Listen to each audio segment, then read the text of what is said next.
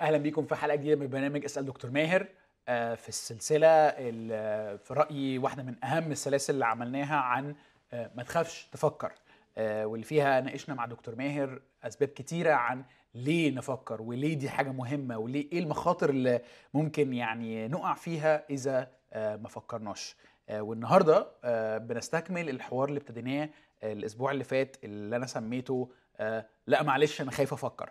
اللي فيها بحاول أناقش دكتور ماهر عن الشك والتعب والمعاناة اللي بتيجي من أي آم، لأي شخص يعني إيه قبل الدعوة إنه يفكر. إزيك يا دكتور؟ أهلا يا يوسف. عامل إيه؟ كويس. دكتور المرة اللي فاتت آه، انتهينا على السؤال ال- التالي ده. إديني نصايح أبتدي بيها لو أنا عايز أبتدي رحلة التفكير. أوكي؟ والنصايح دي هدفها إنها تساعدني في التعامل مع المعاناة والتعب اللي حتما هدخل فيهم لما أبتدي أمتحن وأفكر وأراجع معتقداتي. فإحنا يعني قلنا نصيحة واحدة اللي هي احذر من التطرف اللي فيه يا إما آه، ب- بت- تغلق عقلك لكل ما هو جديد يعني تحت شعار التمسك بالحق القويم. أو مراجعة القديم. أو مراجعة القديم okay آه، أو وفي نفس الوقت آه، خلي بالك من التطرف بقى للناحية التانية خالص اللي فيه آه، بقبل أي شيء مجرد علشان ثابتة. آه بالظبط علشان مجرد هو جديد ومفيش حاجة ثابتة okay إيه كمان يعني في نصيحة تانية مركبة شوية لكن ممكن أقدر أحطها تحت عنوان رئيسي أقول الإقرار والقبول بمحدودياتنا مم. وهقول إيه الأبعاد الأخلاقية لهذا الأمر لأنها في غاية الأهمية لكن أفكها في ثلاث نصائح النصيحة الأولى أقول أنت لست مجرد عقل. النصيحة الثانية أقول علينا أن نقر بمحدودية العقل أمام أسئلة الحياة. أسئلة الحياة أكثر تعقيدا من إمكانيات العقل. الأمر الثالث آه، لا تسير رحلة البحث بمفردك. فأنت كإنسان لم تصمم لكي تعرف بدون الآخرين. فدول ثلاث نصايح أحطهم تحت كلمة واحدة الإقرار بالمحدودية. الفكرة الأولى أنت لست مجرد عقل. دي العبارة اللي صرخ بها يوهانن هيردر تلميذ إيمانويل كانت. أنا لست مجرد عقل. آه، أنا أعتقد إن ده واحد يا يوسف من أرقى وأقوى الاكتشافات اللي ممكن الإنسان يكتشفها عن نفسه. بيصعب عليا إن الإنسان يختزل نفسه لمجرد شخص كأنه كمبيوتر عنده مجموعة من الأسئلة يريد أن يصل إلى إجابات. عندي عقائد يا إما صح يا إما غلط وأنا هوصل للصح وعارف الصح أو أعرف إيه هو الصح. عايز أقول له ويل ده شيء رائع جدا إنك تحترم عقلك وتبحث لكن أرجوك فكر أنت أكبر من إنك تكون مجرد عقل. وطبعا الأمر يعتمد على ما هو تعريفك لكلمة عقل. لو بتعتبر انه عقلك هو مجرد هذا ال- الجهاز الذي يحلل ويستنتج ويستنبط ويستطرد ويبحث عن المعلومة ويمسك بالمعلومة لا. العقل في في لغة أرسطو العقل كما نفهمه من الكتاب المقدس آه، أكبر من كده بكتير. اللي اللي سميناه النوز مثلا أو الأستيسز اللي هو بيستقبل الحقيقة الكلية اللي بينفتح للحقيقة الإلهية آه، فيستوعب شيء. البعض سماه أحيانا إنه ال- ال- ال- الاستقبال بالأحاسيس sensual perception مش بالأحاسيس اللي هي الحواس الخمسة لكن في إحساس معين بالحقيقة بستقبل هذه الحقيقة. خليني أدي لك حكايتين آه، يوضحوا لك اللي اقصده بالظبط آه، أو مش يوضحوه بس يأكدوه يعني. في كاتب مشهور عمل كاتب إنجليزي عمل مجموعة قصص وفاز بجوائز اسمه جوليان بارنز. بس اللي شهره الحقيقة آه، مش القصص بتاعته قد ما شهرته عبارة غريبة حتى أخوه انتقدوا عليها لكن العبارة دي ناقشوه فيها كتير وهو جاوب عنها كتير. قال كده صراحة بعد نواله إحدى الجوائز اللي كانت القصة فيها شوية اتجاه إلحادي. قال I don't believe in God but I miss him. أنا لا أؤمن بالله لكني أفتقده. مم. هناك نوع من الارتباط بالحقيقة الإلهية بره وخارج وأعمق و و وأبعد من الارتباط العقلي الارتباط الذهني. فلما أنت ما تقدرش تمس حد توحش حد تشتاق على حد تفتقد حد أنت ما ارتبطتش بيه. ف فأنا يعني أرى أن هناك ما هو أعمق في كيان الإنسان وده اللي بيعظم الإنسان قدامي. الإنسان ليس مجرد عقل مش كمبيوتر ضخم. إنسان أكبر من كده. ايماننا المسيحي نعمل الإنسان على صورتنا كشبهنا. باعتباره كائن مخلوق على صورة الله هو عميق للغاية. فأنا أزعم إن كثيرين ارتبطوا بنوع معين بالحقيقة الإلهية. ارتبطوا بالله بغض النظر عن الاسم. okay. وهو حاسس ان في حاجة هو ناقصاه حد متوحشه بس عقله بيقول له أوعى. آه. بالظبط. ده, ده مش موجود. okay. فحضرتك كأنك عايز تاخد بقى الجملة دي وكأنك تعكسها. إذا كان آه، يوجد حقائق يمكن فقط الاتصال بها بكياننا فده معناه إن إحنا ما نعتمدش بس على عقلنا في الاتصال بالحقائق. بالظبط. أوكي. أوكي. اللي يأكد الفكرة دي أكتر بقى قصة مؤلمة في التاريخ المسيحي الحديث لتشارلز تمبلتون تشارلز تمبلتون ده كان صديق عزيز ومقرب وخادم مع بيلي جريهام. آه أوكي الملحد. الملحد. آه أوكي ده أوكي. آه. ده سنة 99 قبل ما يموت بسنتين عمل كتاب اسمه Farewell to God. ودع إيمانه كتب كتاب وقال في الكتاب ده إيه أسباب إلحاده وعدم إيمانه بالمسيحية. واحدة من إنجازات لي ستروبل الرائعة إنه لحق الراجل ده قبل ما يموت بحاجة بسيطة وعمل معاه حوار صحفي. لك أن تتخيل أن الراجل ده سنة 49 لما بدأ يسقط في هوة اللا أدرية كان قبليها نجمه يعني يسطع كمبشر يفوق بالجريهم وهم كانوا بيخدموا مع بعض وكانوا يتبادلوا المنبر. وقعد 20 سنة قسيس يعني كان قسيس وناجح وكانت الكنيسة بتاعته في هذا الزمن يحضرها 1200 وفل. ده زمان ده كان رقم مهول رقم مهول. فكان راجل ناجح في الخدمة لكن ابتدى من قصة بسيطة جدا عن آه، يعني واحدة سيدة بتعاني رأى صورتها على غلاف مجلة التايم وشاف البؤس والشقاء فتساءل أين الله المحب من معاناة البشر؟ وبدأ من الحتة دي و و وكان متسق مع نفسه فراح قدم استقالته من الخدمة. و وطبعا صارع كتير مع بيل جريهم.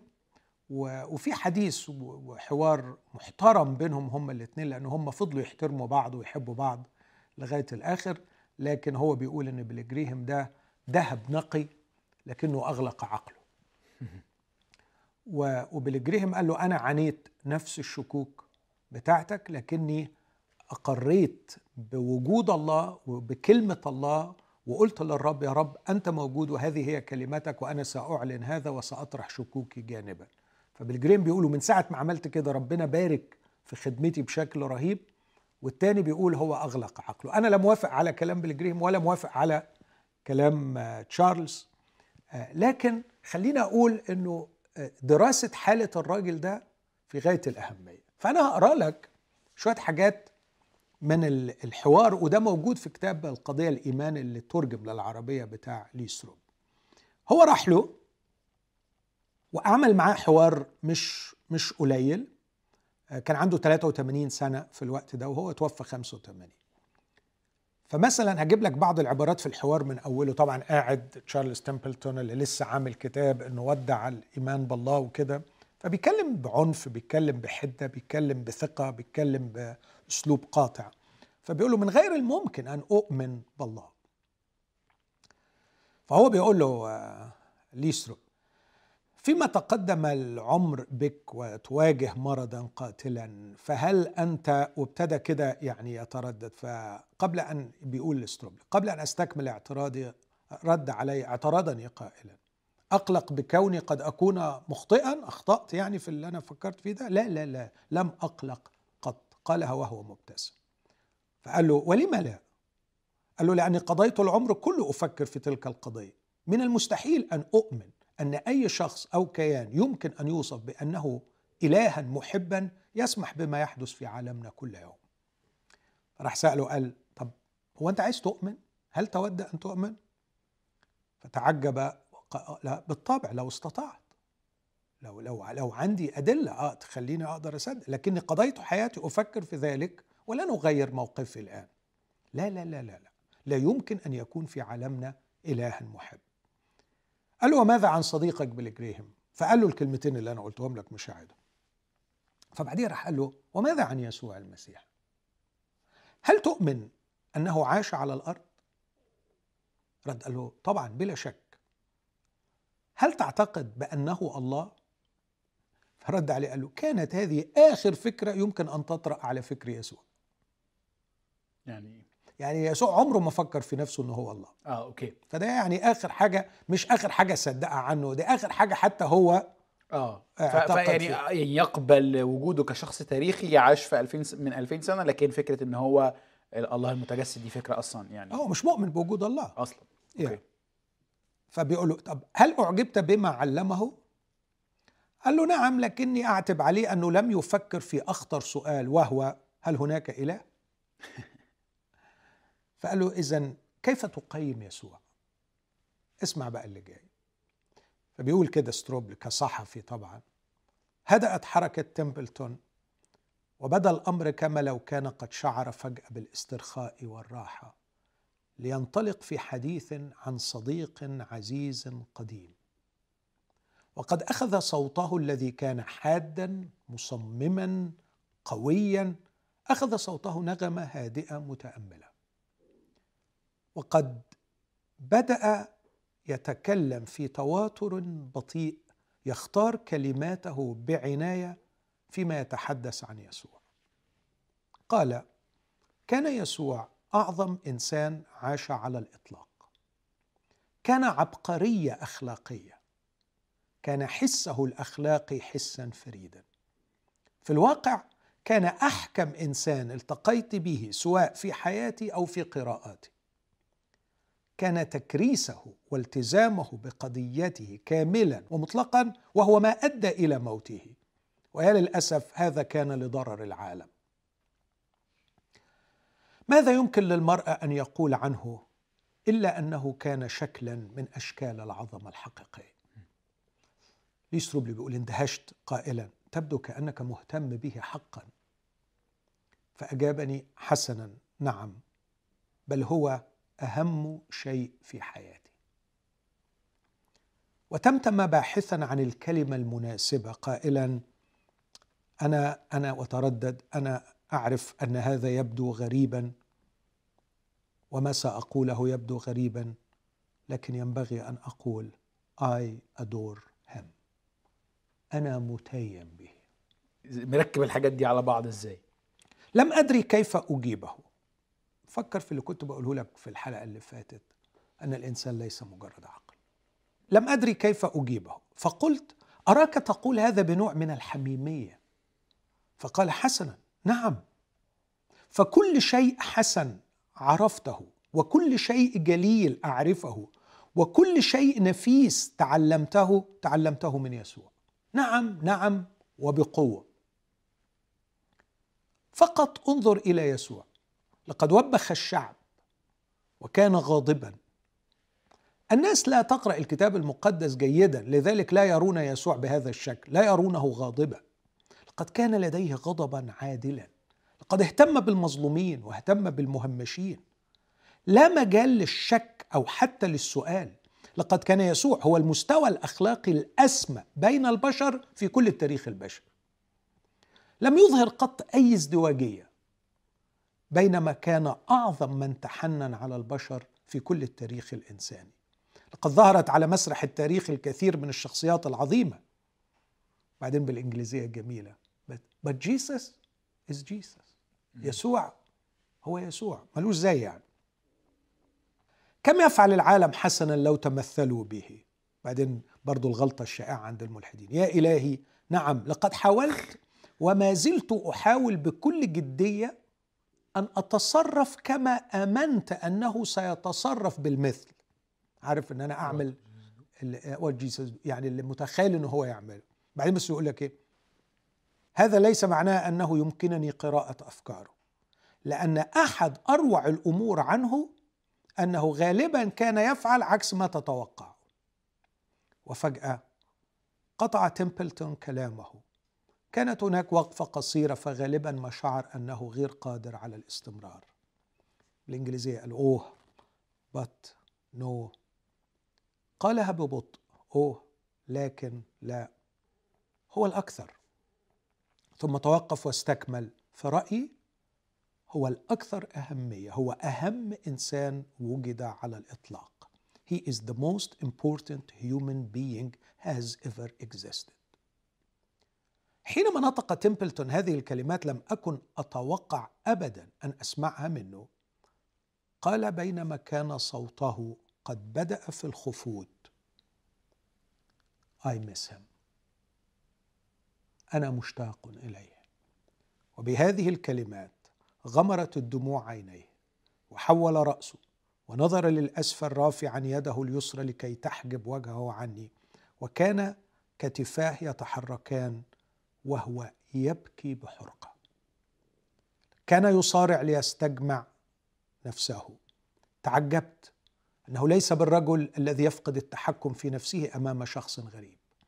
شعرت بالتعاطف وأردت أن أعزيه لكن في نفس الوقت غلبت علي روح الصحفي فأردت اكتشاف جذور هذا رد الفعل العجيب. لماذا يفتقده؟ وكيف يفتقده؟ فسألته بصوت رقيق كيف؟ جاهد لكي يعبر عن نفسه تنهد بعمق ومسح دمعة من دموعه وبعد لحظات حرجة قليلة أشار بيده لي للانصراف. إيه رأيك في القصة دي؟ يعني آه، أنا مش قادر أقبل اللي عقلي بيقوله لي. ده موقف الراجل. أوكي يعني هو مش مقتنع. بس في حاجة يعني آه، تانية غير مجرد المعلومات والقناعات ماسكاه. هي ماسكاه فعلا من يعني عايز أقول من من هدومه يعني كده ومش قادر يتملص منها. إنه إنه يسوع ده آه، م- مش إنسان عادي. يعني ما أعرفش أسميها إزاي يعني يعني خلينا أقول اللي أنت بتقول لقد استقبل الحقيقة الإلهية المعلنة في يسوع المسيح. مم. قد استقبلها. مم. وارتبط بها بشكل ما. والحتة الأخطر بقى إنها أثرت على أخلاقياته وحياته. فبيقول لك كل شيء جميل كل شيء سامي كل شيء راقي كل شيء حلو جليل في حياتي اتعلمته منه. فاستقباله لهذه الحقيقة الإلهية المعلنة في يسوع المسيح أثرت عليه أخلاقيا. لدرجة إنه لما بيجي يتصرف من غير ما يحس بيحاول يتمثله. يعني يقول لك كان بيتصرف إزاي. بس في الناحية الثانية ال cognitive functions بقى إمكانياته العقلية اللي سميناها في الحلقات اللي فاتت الدايانويا بتاعت أرسطو دي اللي هو ال- ال- العقل المعرفي بتاع المعلومات متصادم مع الواقع اللي هو شايفه فمش قادر يصالح الاثنين مع بعض. السؤال بقى اللي أنا عايز أقوله هنا ودي لازم أشهد أنا بيها يعني أنا دي قصة أصدق لأن لي ستروبلي كاتب محترم وصحفي أمين وعمل حوارات كتير فأنا أصدق ما كتبه أنا شفت العكس بقى يوسف. أنا شفت إن الدايانويا العقل ده ممسك بأسمى الحقائق المسيحية ويقر بالإيمان بالله ويدافع عن الله ومفيش الجانب الأخلاقي خالص مم. فمن الممكن أن تمسك بكل الحقائق الصحيحة دون أن يكون هناك استقبال للحقيقة الإلهية. استقبال الحقيقة الإلهية بكيانك الداخلي هو الذي يخلق يخلق التغييرات الأخلاقية. هو الذي يحقق الوجود، هو الذي يقودك في علاقات سوية. يا سلام لو يكتمل هذا الجمال بالإدراك العقلي السوي. وأجوبة الأسئلة الصحيحة. المشكلة عند الناس دول إنه لما هكمل لك بقية النقط اللي بقدمها كنصيحة آه إنهم هم بيعظموا من قيمة المعرفة والمعلومات لدرجه إنه إذا ما عنديش أجوبة يبقى ده مش حقيقي اللي أنا عايشه. فبيعظم من دي قوي. لكن الأخطر من دي إنه بيلاقي إن الناس المسيحيين أو المؤمنين بالله اللي بيدافعوا عن المعلومات دي يا إما بيدافعوا بجهل يا إما بيدافعوا بغباء. بيدافعوا بجهل إنهم ما قروش كما ينبغي إنهم يقروا. فيقعدوا يقولوا أي كلام أو يدافعوا بغباء إنهم يحقروا من الناس اللي بيشكوا وبيحتاروا هو بيقول لك أنت ما تعرفنيش. أنت ما تعرفش أنا قد إيه بتعذب من جوه إن أنا مش مستريح يعني هو بيعيط. بيبكي بالدموع بيقول لك اي مس هيم اي ادور هيم أنت مش م... يعني يعني اسهل رد غبي يقول لك هو شرير هو حب الخطية. أنت أنت ما تعرفش أنا عايش إزاي. تحكم عليا بتاع إيه. فده بيخليهم يكرهوا أكتر. لاحظ بيكره العقيدة بسبب المدافعين عنها. بيكره العقيدة بسبب اللي بيقدموها. فزي ما بقول لك يعني الناس دول عندهم غلطتين كبار. الغلطة الأولى أنه عظم وعلى وجعل العقائد المع أو المعرفية تحتل كل الدائرة وتجاهل الكيان الداخلي في استقباله الحقيقة الإلهية. والحاجة الثانية أنه كره دي بسبب من يتبنونها ومن يدافعون عنها بجهل أو بغباء.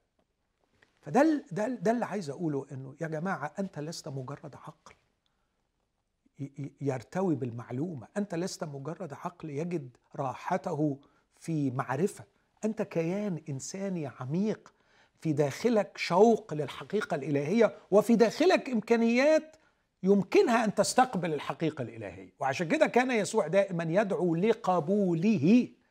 قبوله هو كشخص وليس مجرد الاقتناع ببعض الحقائق المعرفة المعرفية أو التاريخية عنه. مم. أنا مش عارف أحدد الراجل ده قبله ولا مش قبله. مش ضروري. آه، وأنا وأنا ما عنديش آه، حتى رغبة أحكم.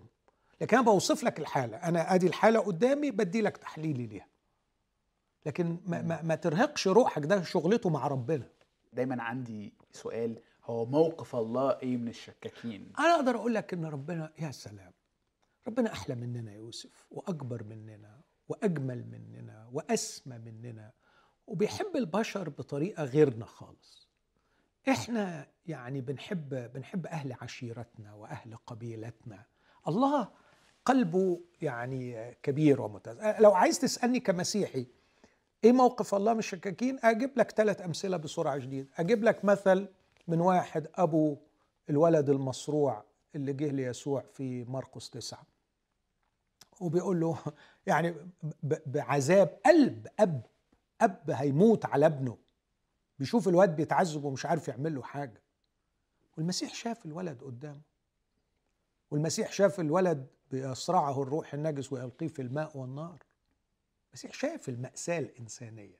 فبرضه دي تثير عندك تساؤل. يا رب أنت شايف المأساة دي وساكت. فبيقول له إن كنت تستطيع شيئا تحنن علينا وأعنا. فرد عليه المسيح قال له إن كنت تستطيع أن تؤمن فكل شيء مستطاع لدى المؤمن. الناس لما بتقرأ الآية دي بتفهمها على إنه إذا قدرت تصدق إن أنا أقدر أعمل كده. أمال إيه معناها إيه؟ أنا بميل إنه إن كنت تستطيع أن تؤمن، إن كنت تستطيع إنك تلف وتيجي جنبي وتقف جنبي وتتوحد معايا وتشوف الأمور زي ما أنا شايفها وتعيش معايا ال ال ال رحلة مشروع فدائي وخلاصي. كل شيء مستطاع لدى المؤمن. مش إنك تصدق معلومة فالدنيا تتحل المشاكل طب ومعنى إيه بقى رده بقى؟ رده قال له أؤمن يا سيد لكن أعن عدم إيماني. أنا مش فاهم ومش قادر وأنا م- مش عارف أعمل إيه. ما قالوش لا روح لما إيمانك يتقوى آه، وبتعالى. لكن شفاله الولد. تحنن وشفاله الولد. ده موقف الله من الشخص اللي يمكن الراجل فهمها بأنه أنا مش عارف حتى أنت عايزني أصدق إيه. مم. أصدق إن أنا أقدر. ماشي يعني بس هو النغمة بتاعته من الأول كانت نغمة أنا فاقد الرجاء. مم. حرام إنك تختزل الراجل في الموقف ده إنه يشك في قدرة يسوع على الشفاء. حتى لو كانت دي موجودة المسيح لم يعطيها أي اعتبار. أوكي. وشفى له الولد. الموقف الثاني موقف بطرس. بطرس شك والمسيح قال له لماذا شككت؟ يا قليل الإيمان. بس إيه قالها له إمتى دي؟ لما لما مشي على المي مش الميه قالها له بعد ما نجاه ولا آه قبل ما ينجيه. بعد. يعني الراجل عمال يغرق. وبيقول له يا رب نجني. فالمسيح يقول له لماذا شككت يا قليل الإيمان؟ مد إيده ونجاه. وبعدين قال له لماذا شككت يا قليل الإيمان؟ زي نفس الكلام مع التلاميذ في السفينة. بعد ما هدى البحر والريح كيف لا إيمان لكم؟ مع توما. قال لا أؤمن إن كنت لا أبصر لا أؤمن إن كنت لا أضع. فأتى إليه يسوع حضر إليه يسوع. وخد بالك في غلطة شائعة هنا يوسف إنه الناس يقول لك إنه خلى توما يحط إيده مكان ال- المسمار. أيوه. الكتاب ما قالش كده. توما ما عملش كده. بس هو قال له يعني هاتي قال له هات بس هو ما, قدمش. هو أول ما يسوع حضر وقال له هات يا توما يدك ووضعها في مكان المسامير. قال له ربي وإلهي. آه.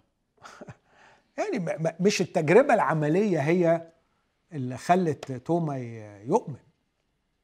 الحضور الإلهي. أوكي. الحضور الإلهي قدام توما. زي بالظبط أيوب. هو أيوب أسئلته اتجاوبت. قعد فلقنا ب- ب- بألف سؤال طول السفر. وبعدين في الآخر فجأة كده بنلاقي أيوب بيقول له بسمع الأذن سمعت عنك أما الآن فقد رأتك عيناي. أرفض وأندم في التراب والرماد نطقت بما لم أفهم بعجائب. طب يعني خلاص كل الأسئلة دي اتجاوبت أقول لك ولا سؤال اتجاوب. طب أمال إيه اللي حصل؟ لقيته هو. كياني استقبل حضوره فيمكنني الآن أن أسير بثقل الأسئلة غير المجابة. وهل في إمكانية في الاتصال الحقيقي مع حضور الله؟ وأنا مش عارف أصدق.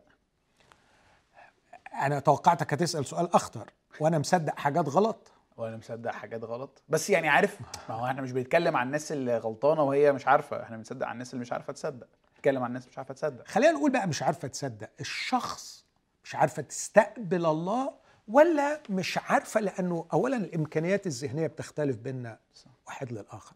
يعني ممكن عارف أسأل أسئلة مش عارف أفهم إجاباتها. بالظبط بالظبط.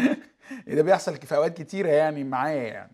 يعني الواحد كان يقعد يقرأ أحيانا في الفلسفة وهو متأكد إن الكلام اللي الناس دول كتبوه في ناس تانية فهمته بس أنا مش عارف أفهمه. فالإمكانيات الذهنية الشخصية بت- بتلعب دور. كمان الثقافة اللي أنت اتربيت بيها بتخلي عقلك يستقبل حاجات ويرفض حاجات. في أكتر من 200 نوع اللي بيسموه ال cognitive bias يعني ممكن تبقى الحقيقة واضحة جدا لكن ما تقدرش تقبلها.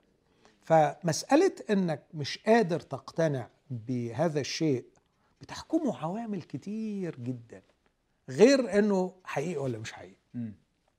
يعني ممكن يكون حقيقي جدا بس أنت مش قادر تقبله بسبب ال- الذهنية. هل الله سيقرر مصير الإنسان بناء على مستوى ذكائه وعلى مستوى معلوماته يعني اللي, اللي تحت ال- المية مثلا. يا- يعني يا بخته لو تحت التمانين علشان يبقى ايديوت فما ي... فيدخل. السماء ما يتحسبش لكن ما بين 80 و20 وده صعب 80 و90 مثلا الحشره دي صعب قوي إنه يفهم هل ده يعني فكأنه يعني المصير الأبدي مضمون للأذكياء. فقط وال يعني المحققين فقط معقد تخيل يعني لكن الناس الغلابة اللي هم في النص دول يعني هيتحاسبوا بقى إزاي ما. صدقتش إزاي آه. ما فهمتش مم. كل ده أنا بقول يعني اطلاقا مش دعوة لعدم التفكير لكن لاتساع الطريق والفكر وإحنا بنفكر أوكي فالأمر الأول أنت لست مجرد نعم. عقل يفكر الأمر الثاني اللي لابد أن نقر أن أسئلة الحياة أعقد جدا من إمكانيات العقل البشري وهنا أتذكر العلماء العظماء يعني ناس كبيرة قوي. واحد زي أينشتاين مثلا معروف عنه كويس قوي يعني. يعني بيقول إنه إنه في حاجتين يعني بالنسبة له لا نهائيين.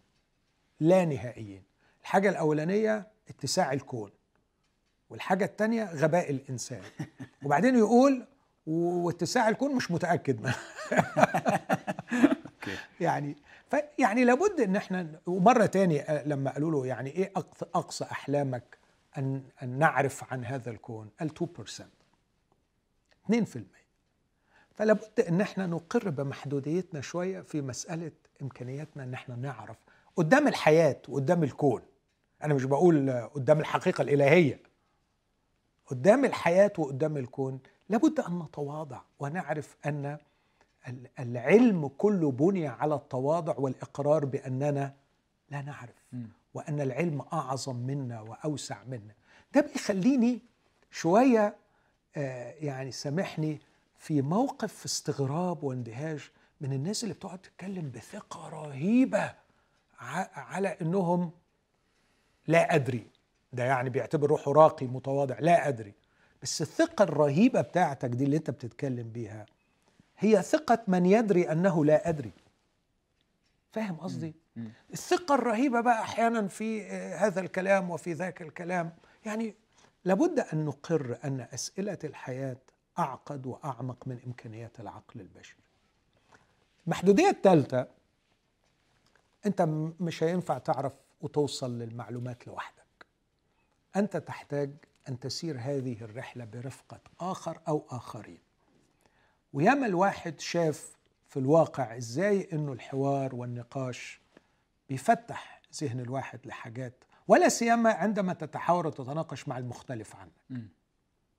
ده بيخلي الواحد آه، يعني يشوف الأمور من زاوية تاني ويوسع إمكانيات العقل. ففضيلة أخلاقية راقية هي التواضع في أنك تحتاج إلى آخرين ولا سيما للمختلفين عنك.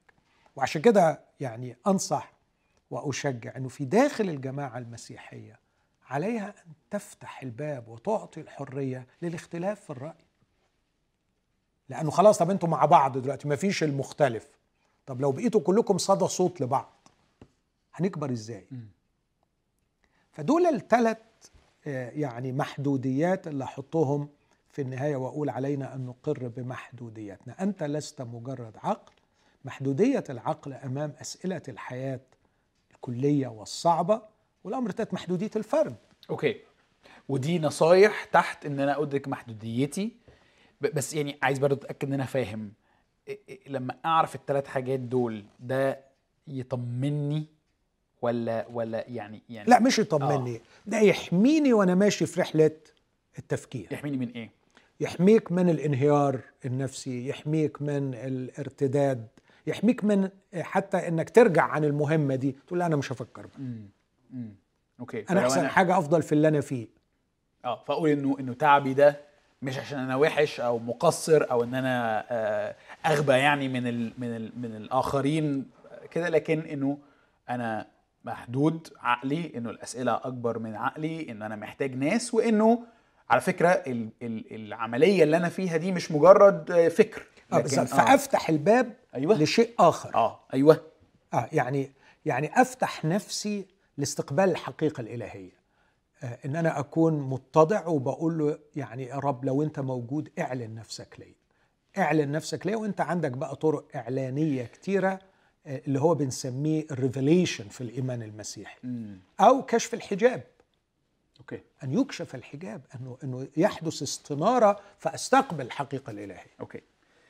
يعني أشكرك على على النصيحة دي آه، أو يعني المجموعة دي من النصايح. انطباعي وأنا بسمعك. عاجبني الكلام. بس في نفس الوقت حاسس إنه الموضوع مش عارف الكلمة الإنجليش آه، يعني أوكي ميسي يعني آه، مش طريق واضح. لكن عارف برضو يعني لا الموضوع هيبقى فيه تعب وهيبقى فيه خوف. فبص هقول لك يعني خليني أصيغ لك سؤالي بسيناريو خيالي okay؟ والسيناريو ده هيعبر شوية يمكن عن المخاطر بتاعت الصراع ده وأنا حاطط في دماغي اللي حضرتك قلته. تخيل اب لشابة جالك بعد سنة من الحلقة دي okay؟ بنته اتفرجت على الحلقة واقتنعت بأهمية الفكر اقتنعت بكده واقتنعت إنه الرحلة دي قيمة في حد ذاتها وفعلا ابتدت تدور وتقرأ وتسأل وتبحث وكل الكلام ده. فالأب جاي لك بعد سنة بس غضبان وبيقول لك الآتي بنتي سمعت بنصيحتك عن عدم الخوف من التفكير وتشجيعك اننا نسأل فيما تسلمناه و و و وال- والنصايح اللي أنت قلتها عن المحدودية وكل الكلام ده. وفعلا ابتدت تبحث وتدور وتقرأ وت- وتتناقش مع ناس آه، مختلفه عن عنها وعننا. إحنا قلقنا عليها وخفنا عليها. ولكن يعني وثقنا فيك كمعلم مسيحي أهل الثقة. وسيبنا البنت وما منعناهاش وما حجمناهاش بالعكس. لكن وجدنا إن بنتنا بعد لما بقى يعني مشيت في السكة دي شوية كلما بحثت كلما شكت وبعدت عن الكنيسة وعن علاقتها بربنا وحتى عننا إحنا. وجاءت إلينا منذ عدة أيام تقول إنها تركت الإيمان بكل ما تعلمته وكل ما أمنت به لأنه عقلها لا يستطيع أن يقبل. وبيقول لك أنت ضيعت بنتنا. تقول له. سوري يعني على ال- الجرأة يعني. الله يسامحك. بس يعني أنت تخيلت أسوأ سيناريو يعني. ممكن في سيناريوهات تانية تبقى كويسة من ورا البرنامج ده. يعني هبدأ ب ب بشوية حاجات كده جم في ذهني. الحاجة الأولانية هسأله سؤال. طبعا هتعاطف معاه قوي. أنت بتتخيل سيناريو فانا أيوة، هتخيل أيوة، سيناريو. أيوة، أيوة. وهطمنه وهشجعه وهقول له خلينا نهدى ونفكر مع بعض. فأول سؤال أسأله له أقول له أنا كل اللي عملته انه شجعتها وقلت لها ما تخافيش تفكري وما تخافيش تناقشي في المسلمات وفي كل شيء. سؤالي بقى هل العيب في نصيحتي؟ ولا العيب في الإيمان المسيحي اللي ما تحملش الفحص والدراسة؟ ولا العيب في نوع إيمان بنتك اللي وقع لما بدأت تدرس؟ ده سؤال يعني لازم ألاقي ليه إجابة عند هذا الشخص. بس أنا أنا حاسس إن أنا مش عارف مش فاهم الفرق ما بين ال- ال- ال option الثاني والثالث ال option الثاني إنه الإيمان المسيحي هش فعلا ولا يتحمل أي نوع من الفحص العقلي. okay. أو لا. الايمان المسيحي صلب وعظيم وثابت وقادر على الصمود أمام أعتى التحديات بس البنت كانت إيمانها بالإيمان المسيحي حاجة مختلفة حاجة سطحية حاجة يعني انفعالية. آه يعني آه okay فالمشكلة مش في في الإيمان المسيحي كإيمان مسيحي بس في مفهومها هي. المعتقد آه. والحق آه okay okay حلو حلو التمييز ده. آه. ماشي. فأنت تجاوبني على بالنيابة عنه بقى جاوبني. العيب في نصيحتي ولا العيب في الإيمان المسيحي اللي ما تحملش؟ ولا العيب في إيمان البنت؟ بصراحة أنا شايف إنه البنت آه آه يعني بذلت مجهود جامد جدا في البحث. أنا طبعا مؤمن بالإيمان المسيحي ما عنديش يعني آه يعني أي شك فيه. يعني الإيمان المسيحي يتحمل الدراسة. أكيد طب فين أكيد. المشكلة؟ آه يعني أنا أنا أنا أنا شايف إنه إن المشكلة إنه أنت آه يعني شجعتها تدور في حاجات ملهاش إجابة. آه مش معنى إنه الإيمان المسيحي يتحمل الفحص إنه كلنا لازم نفحص. ما هو الناس المتخصصين يفحصوا وعارفين إنه الفحص ده هيبقى صعب وهيبقى فيه أسئلة غير مجاب عنها والبنت ما استحملتش. لكن أنا عايز كمان أقول حاجة تاني. لو أنا قلت للراجل ده إيه رأيك لو في بنت صاحبتها من ديانة تاني وعملت نفس اللي عملته بنتك؟ ساعتها هتلومني ولا هتمدحني؟ هيمدحك. طب وده يعني هل ده مقياس صحيح أخلاقي؟ يعني أنت تفرح إنه ده حصل مع غيرها وتتضايق إنه حصل معاها. فأعتقد إنه لو النصيحة ضارة يبقى المفروض تكون ده على كل ضارة على الكل. لكن إذا أنت كنت تشجع التفكير والبحث في اتجاه مع غير ال- المؤمنين بما أنت تؤمن به وبعدين تيجي عند ال- اللي أنت بتؤمن بيه لأ ممنوع التفكير. أعتقد إن ده شيء مهين للإيمان بتاعك. يعني لو انت خيرتني ارجع تاني اتقمص الاب لو انت خيرتني لا يبقى ما حدش يفكر ولا حد بتاع كل واحد يفضل في حاله وخلاص. يعني يعني فاهمني أنا بفكر في بنت في بنتي دلوقتي يعني فأنا مش كده بقى هنراجع الحلقات من أول وجديد ونقول ليه نفكر علشان الإنسان يتطور وعلشان وعلشان. لكن كمان أنا أقول لل... للبنت دي ما تخافش أنا يعني هطمنه مش هسيبه. أيوه أيوه أيوه. مش هسيبه قلقان. أنا أقول له إن إحنا عندنا مشكلة في نوع إيمان البنت. وده اللي محتاجين نراجعه. آه بمعنى إيه بقى؟ آه يعني هي هي كيف بدأت رحلة إيمانها؟ غالبا هتبقى بدأت رحلة إيمانها إن بابا وماما قالوا كده فأنا مؤمنة باللي هم قالوه. وده هسأله واقول له هل يكفي أن تبنى حياة شخص ومصيره وقناعاته لمجرد إنه تسلم هذا من أبويه؟ ما ينفعش. غالبا البنت يعني ال- الإيمان اللي عندها ما كانش نتيجة فحص ودراسة وقناعات كونتها لكن كانت نتيجة استلام من الأهل. وده الطبيعي. وده الطبيعي.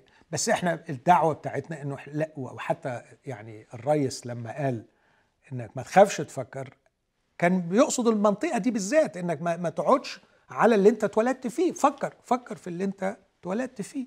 راجعه. فهقول له باختصار أي نوع إيمان أفضل تتمناه لبنتك لو أنت شخص فعلا يعني بتحب بنتك وعايز لها أفضل شخصية وأفضل حياة. نوع إيمان هي تؤمن به لأنها تسلمته ولا نوع إيمان ده نابع من داخلها نتيجة قناعة شخصية منها؟ يعني أوكي. هيجاوبني يقول لي إيه؟ هيقول لك أنا عايز بيتي ترجع لربنا. يعني يعني فيقول هو كمان ده ما تصورك. ما تلخبطنيش. هو ده كده. تصورك. هو ده تصورك. أنت مش عايزها ترجع لربنا. أنت عايزها ترجع للحظيره ترجع لل... لل... للعشة اللي كانت فيها ترجع البنت اللي أنت مطمن عليها. لكن أنت ما هو دي المأساة إنه في كتير قوي بقى ملايين من النوع ده وفي الآخر يكتشفوا إنهم هالكين. ده كلام خطير قوي يا يوسف. يعني في ناس كتير مقتنعة إن أولادها زي الفل. أوكي.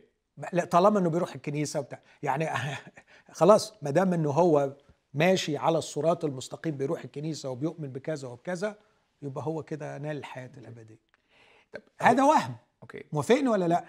فاهمك بس هل ده معناه؟ مش بقول لك فهمني موافقني على كده؟ موافقك آه, آه. بس هل ده معناه إنه كأنك بتقول إنه ترك البنت دي للإيمان ده شيء مفيد ليها في قد يكون قد يكون. إذا كان الإيمان اللي هي يعني تركته ما ده سؤالي ما نوع الإيمان الذي تركته؟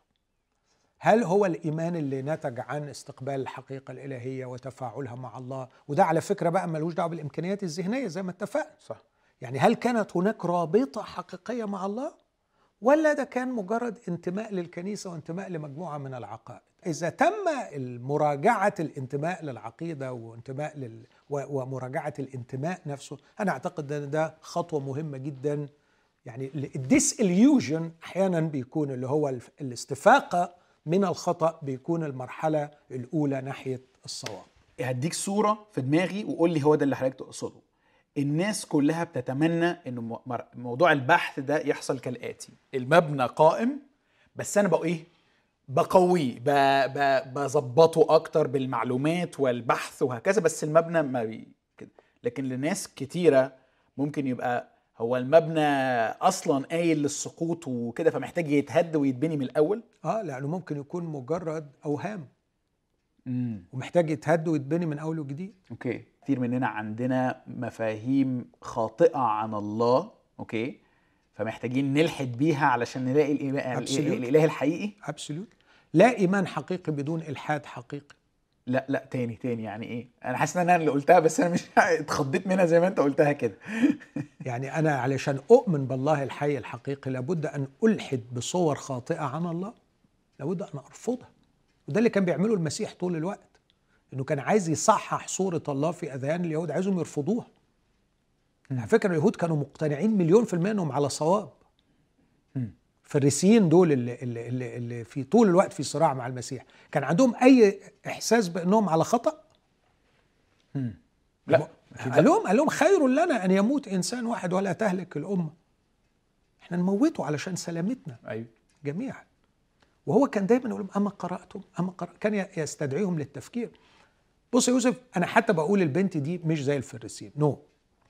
أنا بقول إن البنت دي الدوافع الاجتماعية والنفسية التي ربطتها بالإيمان المسيحي لم تصمد خلت هذا النوع من الإيمان لا يصمد أمام الفحص العقلي. أنا شايف إن دي فرصة جيدة إنه ترجع تقتنع بهذه العقائد بس مش بسبب الدوافع النفسية ولا الاجتماعية لكن لأنها حق جدير بالإيمان. فاهم قصدك. أوكي. النقطة الثانية اللي هسألها له برضه واقول له هي لماذا تركت؟ هل هي تركت فعلا بسبب البحث والتفكير؟ أم أنها تركت لدوافع نفسية؟ أنا بشوف أولاد كتير بيرفضوا الإيمان المسيحي انتقاما من اهلهم أو توصيل رسالة للأهل إن إحنا رافضينكم. الأولاد اللي تعرضوا لإيذاء من الأهل والأهل مموتين روحهم كنايس طول الوقت وعمالين يوعظوا فيهم طول الوقت. إيه موقف الولاد دول مع أول دعوة للتفكير؟ هيتمردوا. بس مش بيتمردوا لأنه الإيمان طلع لا يتحمل التحليل والتفكير. لكن تمرد باحتياج نفسي إن أنا عايز أصرخ في وشهم وأقول لهم أنتوا غلط. واللي بتؤمنوا بيه كمان غلط. بس مش قادر أقول لهم أنتوا غلط فأقول لهم اللي أنتوا بتؤمنوا بيه غلط. وبعدين طبعا تتلبس فيا إنه يعني هو الراجل قال فكروا فإحنا فكرنا. فيبقى حتى الدعوة للتفكير هي مجرد وسيلة للتنفيذ عن غضب مكتوم ضد الآباء أو ضد الكنيسة. ياما شباب شافوا مواقف سيئة جدا في الكنيسة فبيبقى رفضهم للإيمان هو رفض للكنيسة. وطبعا هيلاقي مادة على الفيسبوك ولا هيلاقي مادة على الإنترنت تقول له إنه الكلام ده كله مش حقيقي فيقول لك أنا اقتنعت بهذا الكلام. ويبقى حتى رفضه للكنيسة هو فرصة عظيمة للتعبير عن تمرده عن غضبه عن انتقامه ويحفظ له عايز أقول كبرياء فهو مش شاعر بالذنب. مش شاعر بالعار إنه الولد المقصر اللي ساب ربنا. لا, لا طلع أنا. مع الجامدين أنا آه. مع الجامدين ففي أسباب سيكولوجية فأنا ممكن أقول له زي ما في أسباب سيكولوجية للإيمان في أسباب سيكولوجية لترك الإيمان. فخلينا ندور الأول هي البنت سابت لأسباب فكرية ولا لأسباب نفسية؟ ممكن تكون الأسباب الفكرية دي الحجة. okay. لكن الحقيقة اللي خلاها سابت هي أسباب نفسية. ممكن أسأل سؤال تاني أقول له ممكن تقول لي هي قريت إيه؟ إيه اللي قريته؟ علشان أنا أ- أناقش اللي هي قريته أو أشوف هي اللي قريته هل قرت شيء زي ما قلت في الأول الحلقة اللي فاتت هل قرت شيء جاد للرد على الكلام ده هل قرت مثلا قضية الإيمان أو الإيمان في عصر التشكيك الكتابين اللي أشرت إليهم طيب. طيب. آخر حاجة أقولها إنه أنا من وجهة نظري أن كثيرين ذهبوا في رحلة عدم إيمان آه، ودخلوا في هذا المعسكر لفترة قصيرة أو طويلة لكنهم عادوا منه بعد فترة بإيمان أرقى وأفضل. وإذا كان بحثهم نبع من إخلاص وبحث حقيقي عن الحقيقة أقول بجرأة مقدسة وبخشية الله ملتزم أن يعلن لهم ذاته حتى في معسكر عدم الإيمان. البحث الحقيقي يضع الله أمام التزام أن يعلن ذاته أكثر وأكثر. فأنا لا أخشى على شخص ذهب في معسكر عدم الإيمان نتيجة إخلاص. لكني أرتعب من شخص يبقى في معسكر الإيمان عن عدم إخلاص. طيب أوكي يعني ما قدمناش كتير بس عايزين نلحق البنت. يعني السيناريو مش نادر بيحصل كتير والأب قاعد قدامك دلوقتي هو بيقول لك إيه أنا ما أعرفش بقى هي مخلصة ولا فكرية ولا نفسية ولا كده. أعمل إيه أنا دلوقتي كأب قاعد؟ أعمل زي ما أنا عملت مع ابني كنت أقول له دايما حبيبي أنا مش هقف وش في وشك أنا كتفي في كتفك أنا هقف جنبك وعايزك تقول لي أنت شايفها إزاي وهساعدك ندور أنا وأنت على الحقيقة اللي ضايعة منك. ماشي بس أنت ماهر صموئيل أنا ما عنديش المعلومات دي. لا بس إن أنا أقول لابني إن أنا هقف كتفي في كتفك وأجيب لك ماهر صموئيل أو أجيب لك حد يساعدك أعتقد دي أي أب المفروض إنه يعملها. okay. يعني اللي أقصده يا يوسف بذكاء إنه مش أبقى ضد الولد. وأبقى إن أنت كفرتي. والأم تعيط والأب يندب والحقونا. واحدة واحدة دي رحلة بحث. احتضن الولد اشفق عليه قدر موقفه ويمكن دي تبقى فرصة رائعة إنك تعمل بوند معاه. أنت ما كنتش في علاقة معاه. وقول له يا حبيبي أسئلتك مشروعة ومن حقك إنك تفكر ومن حقك إنك تكون إيمانك ناتج عن اقتناع. بس خلينا نشوف حد يساعدنا.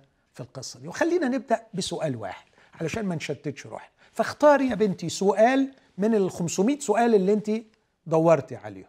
ونمسك سؤال سؤال ونبدأ ندور أدور أنا معاها. ياما مرات كنت أنا أروح أقرأ علشان أقدر أرد له على أسئلته. ففرصة للأهل برضو إن هم يقروا ويتنوروا. ويعرفوا أو يلجأ لحد من الخدام يساعد في هذا الأمر. وفي الآخر زي ما كنت بقول إن الله نفسه يستقبلنا ويرتبط بنا ويدخل في علاقة معنا أعمق وأوسع من مجرد القناعات العقلية. يا ريت إحنا كمان مع أولادنا نبقى بنوصل لهم رسالة إنه على فكرة ارتباطنا بيكم غير مشروط بإنكم تقتنعوا بقناعاتنا. لابد إنه إيه الولد يوصل له رسالة إن أنا بحبه لأنه ابني ولأنه مهم. وبعدين القناعات العقلية دي بتتغير. على فكرة القناعات العقلية دي ممكن تتغير طبقا للمزاج. سي إس لويس مرة قال يعني ممكن تخضع لعسر الهضم ولتغير الجو. وتلاقي روحك بدأت تشك. وقال حصل معايا في المسيحية وحصل معايا في الإلحاد.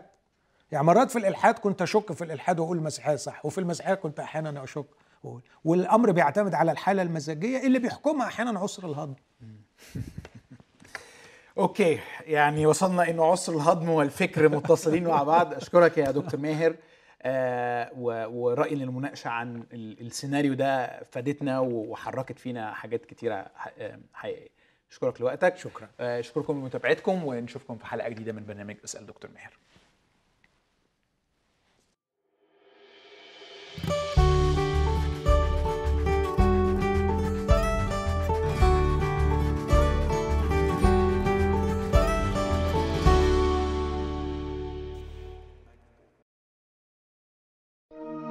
لمشاهدة المزيد من الحلقات زوروا سات 7 بلاس.